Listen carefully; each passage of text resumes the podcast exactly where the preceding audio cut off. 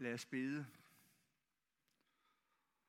O du, som skabte hjertet mit, det dybe underfulde. O Dante efter hjertet dit, til himmelspejl i mule. Så jeg langt mere end selv jeg ved, kan lære af din kærlighed om nådens rige fylde. Amen.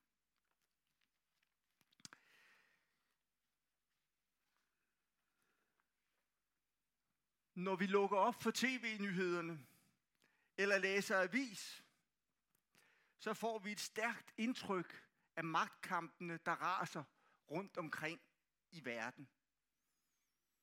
Vi behøver blot at tænke på Mellemøsten, Ukraine og flere steder i Afrika.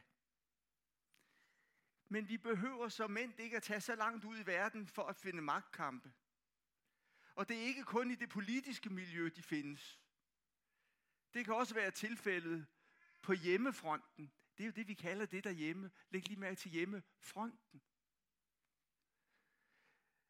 Mellem ægtefæller og børn. Hvem er bedst? Hvem er størst? Og hvem skal bestemme? Og det kan være, som Trine sagde indledningsvis, magtkampen inde i mig selv.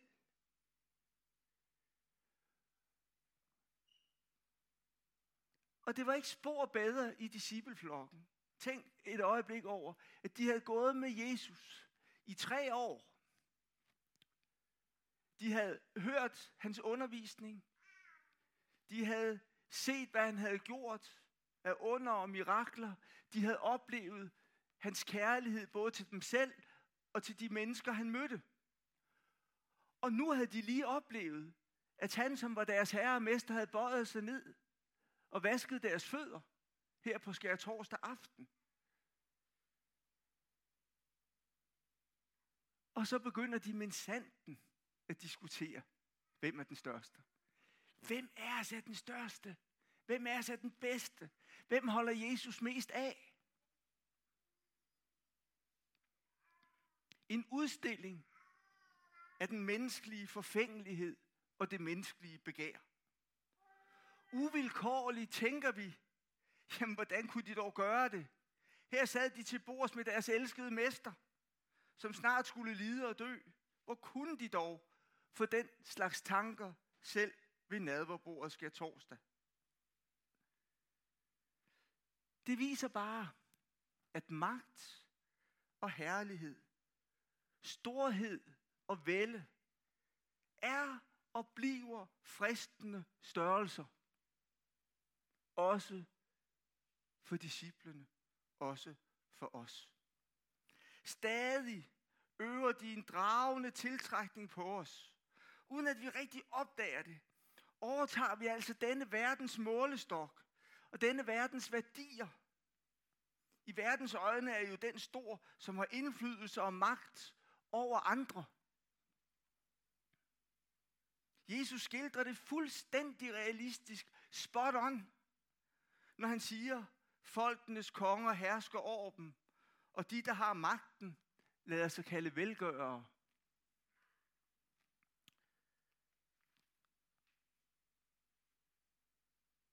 Men straks, efter Jesus har karakteriseret, hvordan det ser ud rundt omkring os, så gør han en vigtig tilføjelse med henblik på sine disciple. Det står altså meget prænant i teksten. Sådan skal I ikke være. Sådan skal I ikke være. Forholdene hos apostlene og i menigheden skal ikke være som i den politiske verden. Men at der derimod skal vendes op og ned på, hvem der er størst og yngst, og hvem der leder og tjener. I Guds rige, der vendes værdierne fuldstændig upside down. Det, som gælder for stort, er intet i Guds rige. Det, der gælder for intet i verden, er stort i Guds rige. I verden, det ligger Jesus ikke et øjeblik skjult på, så er der forskel på folk. Der er høj og der er lav. Der er rige, der er fattige, der er magtfulde, og på Jesu tid var der slaver. Men sådan skal det ikke være i mit folk, i mit rige, for Jesus til. Hvordan skal Jesu disciple da være? Hvordan skal det da være i kirken i Guds rige? Ja, hvordan skal vi være som hans folk, som hans kirke i dag? Hvordan skal vi gøre os gældende, når vi ikke må stræbe efter magt og herredømme, når det ikke er det, der er målestokken for storhed og betydning? Vi kunne måske godt få det indtryk, at Jesus forestiller sig en grå og upersonlig masse af disciple, hvor alle individuelle forskelle er ophævet. Men det er jo helt forkert. For Jesus siger ikke, at vi skal være ens. Men de ældste iblandt jeg skal være som den yngste, og lederen som den, der tjener. Det er jo noget helt andet. Vi har vores særpræg, vi har vores karakteristika, men foretegnet er skiftet ud. Nu er det tjeneste, der er størst. Det er noget helt andet. Kirken kender altså med rette ældste og ledere. Vi kan sige åndelige ledere. Men disse lederes herredømme er forstået helt anderledes end alt, hvad der ellers har med herredømme at gøre. For den sande leder viser sin storhed derved, at han eller hun kan bøje sig ned og øve den ringeste gerning. I verden er den stor, der har størst magt. Kristi rige lyder det derimod, hvordan bruger du din magt? Sætter du al din magt ind på at tjene dig selv? Eller har du sind til at se din næste snød og tjene ham eller hende?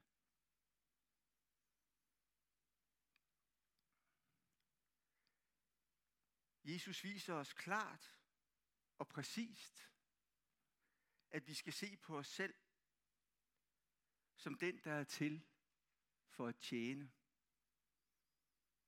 Men vi ved, vi ved også godt, at sådan er vi ikke uden videre tilbøjelige til at se på det. Det er i hvert fald undtagelsen. Reglen i verden, og det vil desværre også sige blandt os i kirken, er den Jesus peger på, at folkenes konger hersker over dem. Og hvem har, hvis vi skal være ærlige, ikke lyst til at have magt over andre, om end det så bare er i det små? Men så lyder Jesu ord altså klart og med myndighed. Sådan skal I ikke være. Kan I forstå det? Sådan skal I ikke være, siger Jesus. Vi må altså tage udfordringen og kampen op. Også i os er der jo en magtkamp. Snart er vi jo igen fanget ind af egenkærligheden og den manglende vilje til at elske og tjene andre. Igen vil vi være mere tilbøjelige til at lytte til verdens røst og lade dens værdier præge os, end at lytte til Jesus stemme og lade hans kærlighed præge på os.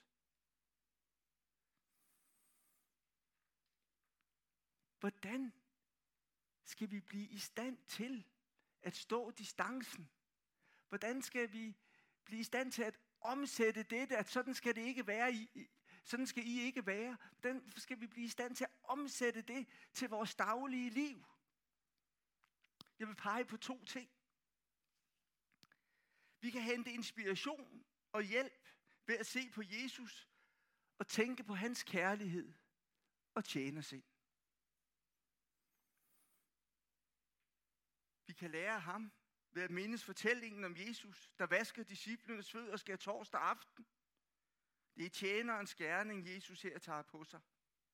Stærkere kan han ikke vise dem, at jeg er blandt jer som den, der tjener. Det er en, det er en handling, der er ladet med værdi vi, vi tænker, oh, men det var da meget praktisk. Nu, nu, nu fik de jo vasket deres fødder, de var jo sikkert også beskidte efter de støvede veje. Men læg mærke til, sådan var det ikke. Man gik ikke til bords, før ens fødder var vasket. Så, så de var sådan set rene. Og alligevel viser Jesus dem. Det er en, det er en handling, der skal vise, at de skal tjene hinanden. Det er en symbolhandling. Der er magt i det forbillede, som Jesus her giver os. Det øver sin stærke indflydelse på os. Sådan har det allerede været med de første disciple, og sådan tror jeg, det har været ned gennem kirkens historie. I den katolske kirke, der er der lige frem et ritual for, at man kan, kan vaske sådan helt rituelt hinandens fødder i påsken. Og nogle af jer har måske set, at, at paven gør det selvfølgelig under stor mediebevågenhed, men øh, det er jo så, hvad det er. Men for at vise, som Jesus, at det største, det er at tjene. Det var det ene, jeg ville pege på, for hvordan vi kan stå distancen. Se på Jesus. Se på hans liv. Se på det forbillede, han er. Der er magt i det forbillede. Og det andet, jeg vil nævne, det er, at Jesus beder for os. Vi er genstand for forbøn. Ikke blot fra andre kristne, hvad der er stort og herligt. Men da Peter blev fristet, der bad Jesus for ham. Forholdet er ikke det, at Jesus tager kampen og fristelserne fra os, har vi allerede hørt om i vidnesbyerne og indlæggene. Nej, forholdet er det, at han ikke lader os stå alene, når vi fristes. Det er Jesu forbøn, der skaber muligheden for, at vi kan holde ud og lade Jesu værdier om tjeneste præge vores liv. Så behøver vores fejl og vores fald ikke udelukkende at tælle som tab. Vi kan derimod, eller derigennem få en forståelse for og medfølelse med andre, som vi ellers aldrig havde opnået. For jeg kan jo selv falde. Jeg kan selv fristes. Jeg kan selv lade mig influere af værdier, som ikke er Jesu. Så skal Jesu ord, hans forbillede og hans forbøn, der være al vores styrke, hele vores grundlag. Nu kommer det ikke længere an på, hvad vi selv tror og hvad vi selv magter. Men hvad Jesus siger og hvad han gør. Og hvad han gennem sin forbøn formår at udvirke for os hos vores himmelske far. O du som skabte hjerte mit, det dybe, underfulde. O dante efter hjerte dit, til himmelspejl i mulde.